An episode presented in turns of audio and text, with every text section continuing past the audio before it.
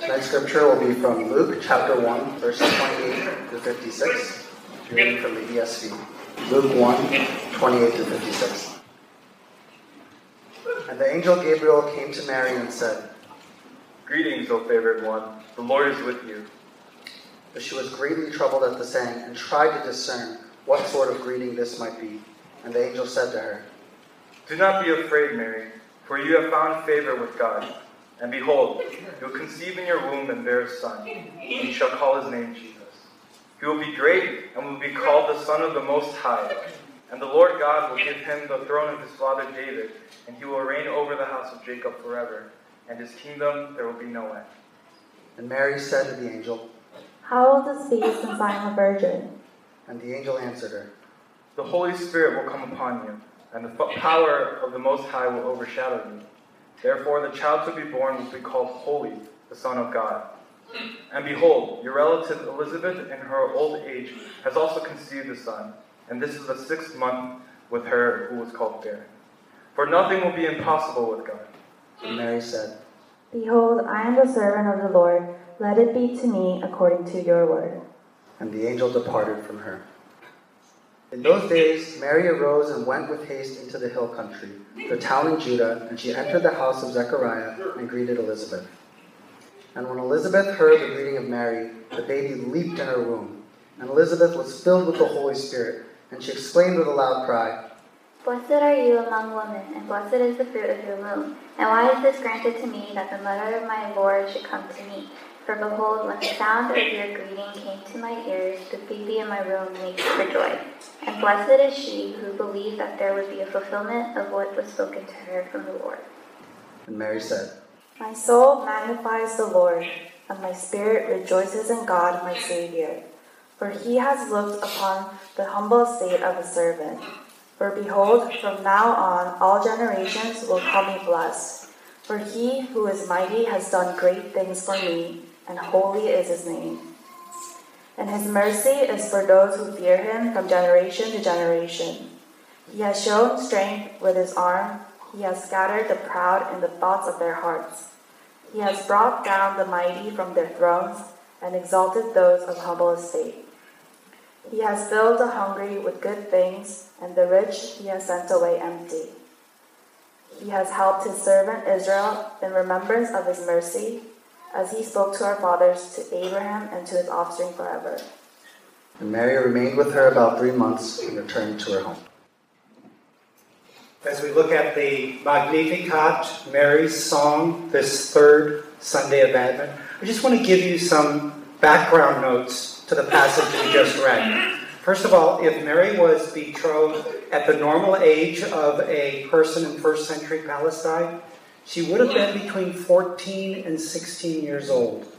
So when you think of the angel Gabriel going to Mary, think of someone you know, a girl you know who's only maybe 15 years old.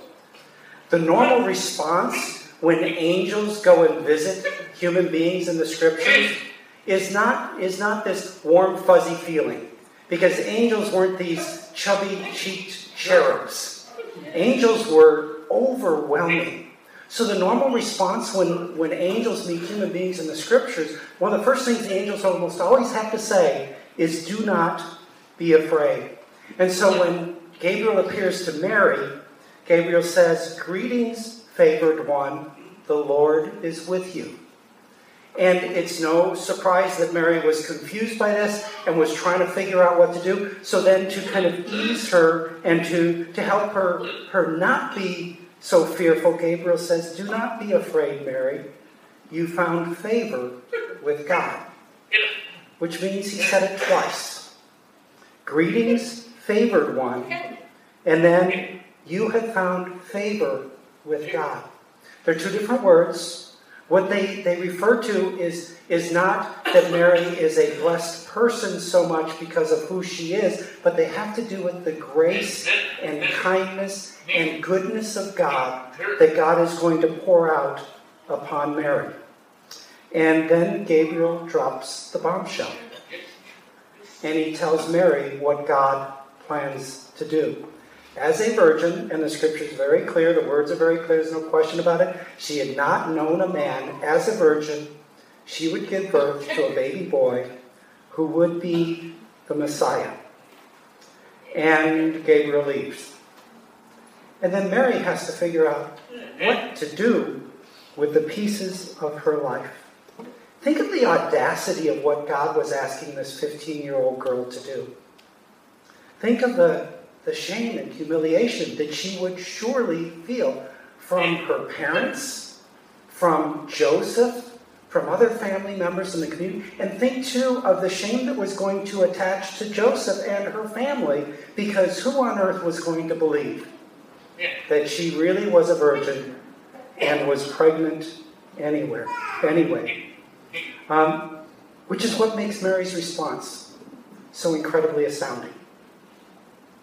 She didn't listen to Gabriel and say, Well, you know, Gabriel, that is a really interesting proposal from God. Let me get to my mentors and let me pray about it, and I'll get back to you about whether I want to do this or not.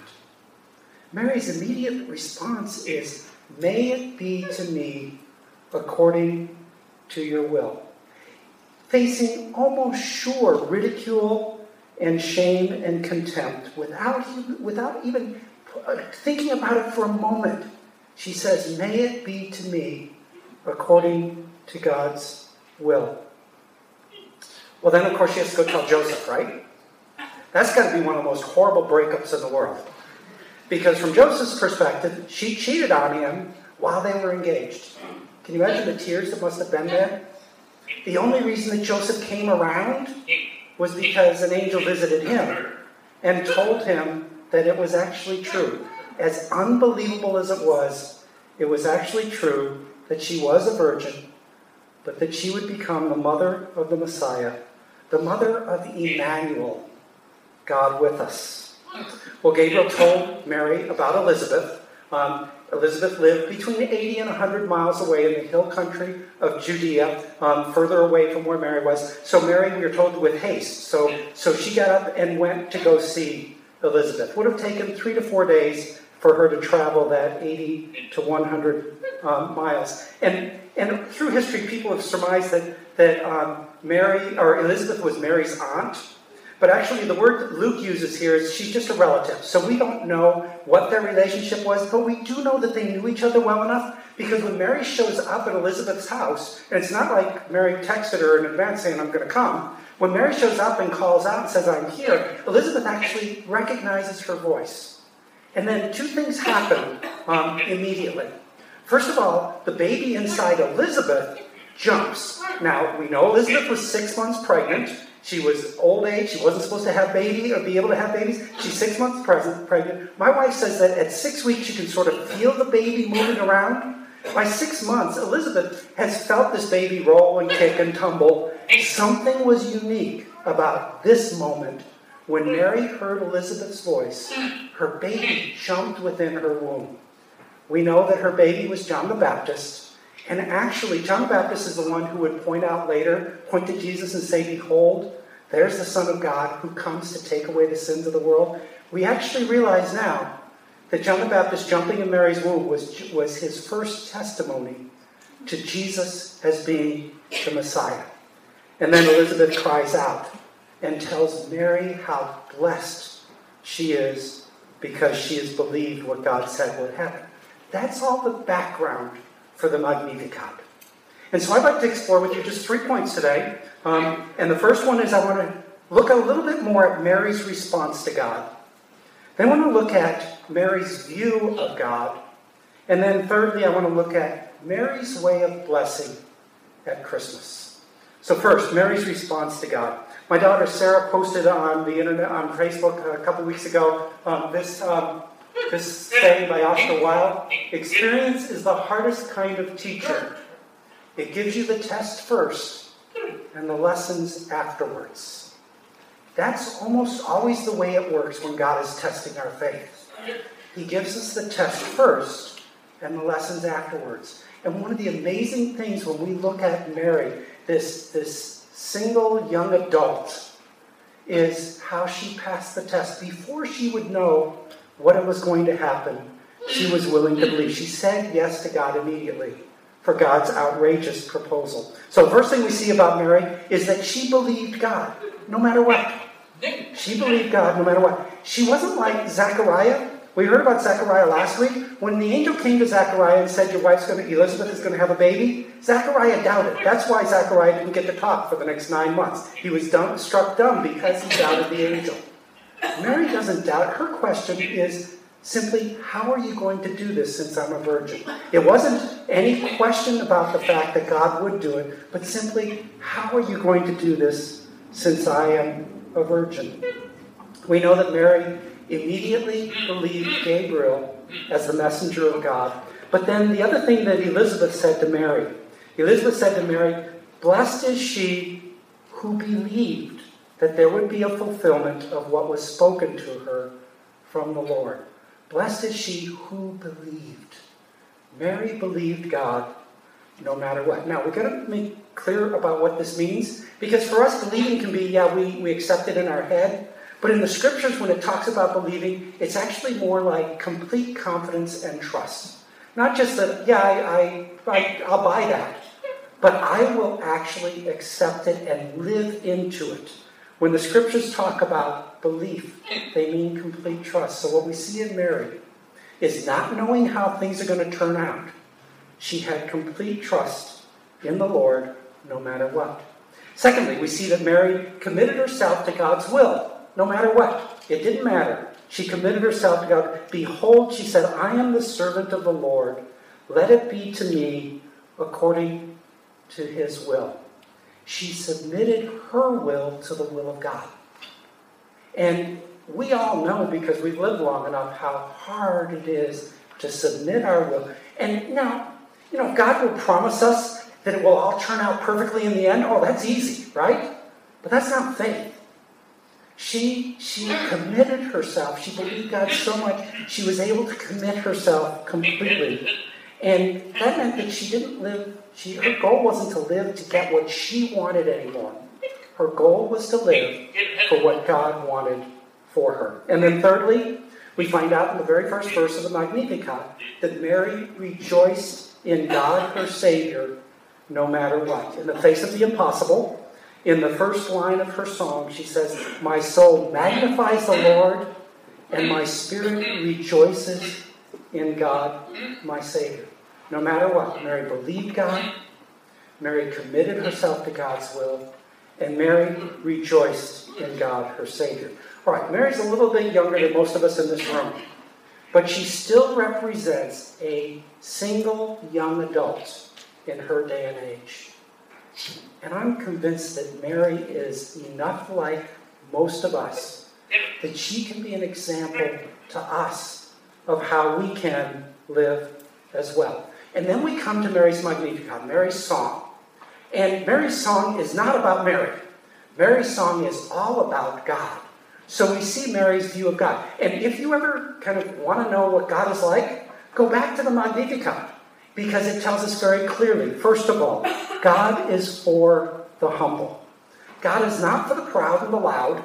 God is not for the arrogant and self-sufficient. God is not there for the powerful who think may, who think might makes right. God is always there for the humble and the quiet and the broken and the needy and the marginalized. God is always there for the humble. Mary says God looks on the humble. Mary says God scatters the proud in the thought of thoughts of their hearts. And she said God brings down the mighty from their thrones and exalts the state of the humble. It is throughout scriptures unmistakably that God always tears down the proud, proud, and God always exalts the humble. I don't know about you. That makes me want to slay every part of pride and arrogance and self-sufficiency every single part of it within me because I don't want God to be opposing me. I want to learn to walk in complete humility so that God can raise me up as a humble person. Secondly, God is mighty. First of all, God is for the humble. God is mighty. Mary says that God has done great, who is mighty has done great things. God has shown strength with his arm. God has brought down the mighty from their thrones. Mary believed what Gabriel said. When he said, There is nothing that is impossible for God. Brothers and sisters at Cornerstone, there is nothing that is impossible for God. Nothing in our lives, nothing in our world, nothing in our families, nothing in our school, nothing in our workplace. There is nothing that is impossible for God because God is not just mighty, God is the Almighty One. This is the God that we serve. Thirdly, Mary says God is holy. And in verse 49, she says, says God's name is holy. And in the scriptures, whenever we find something is God's name, that means that it is an absolute part of the character of God that he can never, ever deny. God is holy. So we read in Isaiah, Holy, holy, holy is the Lord God Almighty. When I think about the holiness of God, very honestly, the first thing I'm filled with is fear. Because I know there's a whole lot of unholiness within me, and God can't abide my unholiness. Second thing that I think, think about when I'm filled with when I think of God's holiness is I'm filled with faith. Because I know that Jesus died on the cross so that I would be forgiven, so that God would be just when He forgave me, so that God could purify me from all unrighteousness. I'm filled with this faith in Jesus. Then the third thing I'm filled with when I think of the holiness of God is fortitude or strength. Because here's what I know when I know God is holy I know that He will always, always, always do the right thing. I may not understand what's happening in my life. I may not understand what's happening in relationships, like Mary didn't understand what was happening with Joseph. I may not understand what's happening in the world with suffering and evil. But I know that God is holy, which means that I know that God will always do what is right. Next, Mary says, God is full of mercy. He has mercy for those who fear him, Mary says, from generation to generation. And then later on, she says, God has helped his servant Israel in remembrance of his mercy. When God asks us to do great and challenging things, because of his mercy, we can trust he's never going to give us more than we can handle. He's never going to challenge us beyond our capability because he is filled with mercy for us. And here's one of the neat things mercy is one of those things that we can actually give as a gift to the next generation as we live into God's mercy. Then our children and our grandchildren can get pictures of what that mercy looks like. We can always trust God's mercy. And then finally, Mary says, God is present. God is here. The God of the Magnificat. He's not oblivious. He's not far away. He's not disengaged. He's not abandoned his people. The God of the Magnificat is always present. He is actively watching. He's doing great things. He constantly shows up with strength. He scatters the proud. He exalts the humble. He fills the hungry with good things. As Mary says at the end, God helps his servants, and he speaks to them forever. The God of the Magnificat is here. He's not far away. He's here with it, which was the whole point of the incarnation and Jesus being called Emmanuel, which means God with us. And then that, that phrase that Mary says, that God helps his servants and he speaks to them forever. What it means that God is here, certainly the comfort that God is engaged in our lives, but it also means God is still speaking to us, his children, because he speaks to his children forever. Why could Mary so, so readily believe in God, commit herself to the will of God, and rejoice in God her Savior? It's because this was her view of God. This was the kind of God that she served. And if you, um, if, as I said before, if you ever need to be reminded of what God's like, go back and read the Magnificat and Mary's song. Final point for our sermon this evening. We've seen Mary's response to God. We've seen Mary's view of God. I want to show you, or let's look at Mary's way of blessing at Christmas, because this is where the rubber really hits the road for us. There's no question that Mary was blessed, okay? When Elizabeth saw her, Elizabeth pronounced, Blessed are you among women. And then a few verses later, Mary Elizabeth says again, Blessed are you who believe that there would be a fulfillment of what was spoken from the Lord. And then when Mary gets into the Magnificat, she, she confesses it. She realizes that she will be called blessed from generation to generation. All generations would call Mary blessed. I want you to see Mary's way of blessing. She believed God no matter what. She committed herself to God's will no matter what. And she rejoiced in God, her Savior, no matter what. And here's where it starts to head for us.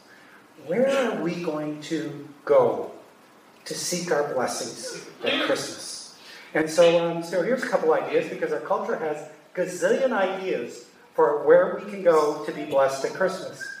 Um, this uh, you can't see it very well up there, but um, but we are not, according to Audi, we're not in the season of Advent. We are in the season of Audi, right? And with to- Toyota, we can go places for our blessings. Think about that. Our culture wants to convince us that there are other ways to get blessings that somehow matter. Really?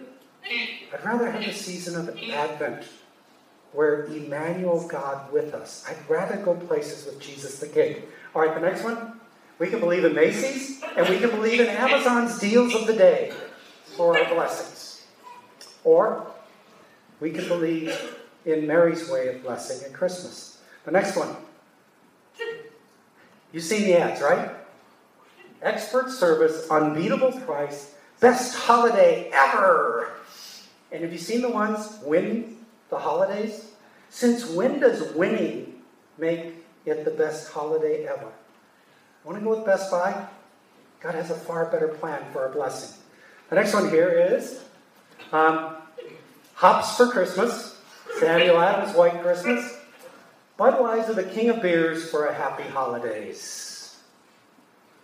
A lot of our world is going to get a lot drunk in the next few weeks somehow looking for something they're missing. Can we please go with the King of Kings instead of the King of Beers? All right. Some of you are going to leave right away after church. We know who you are. Um, the one on the left is for Danny, the one in the middle is for Hojan, and June's got the one on the far right with the Seahawks. And guess what? Almost all of us will be differ- disappointed in the NFL by the time we get to the Super Bowl. All right. Uh, what's next? Okay, it just kind of goes on and on. Buy more, get more, somehow just add stuff. The next couple slides, I mean, it's people and friends and stuff we buy. And the next slide is more stuff that we can buy, and Burberry and Crew, and of course, Apple products will make you blessed at Christmas. Can we not be sucked into the lies of our culture? Because, as I said a couple weeks ago, there is an industry out there trying to convince you that they have the way for you to be blessed. Can we follow the way of Mary? Can we please look to her way of blessing at Christmas, which is believe God, whatever's going on in your life, before you know how it's going to turn out, because Mary had no clue how this virgin mother of the Messiah was going to work out. Can we please commit to believe God no matter what? And to give up our ideas of how we want to control our life to get what we want. Can we commit to God's will no matter what? Can we regularly pray, may it be to me, Lord Jesus, according to your will? And then we actually will be able to rejoice no matter what. Will you pray with me?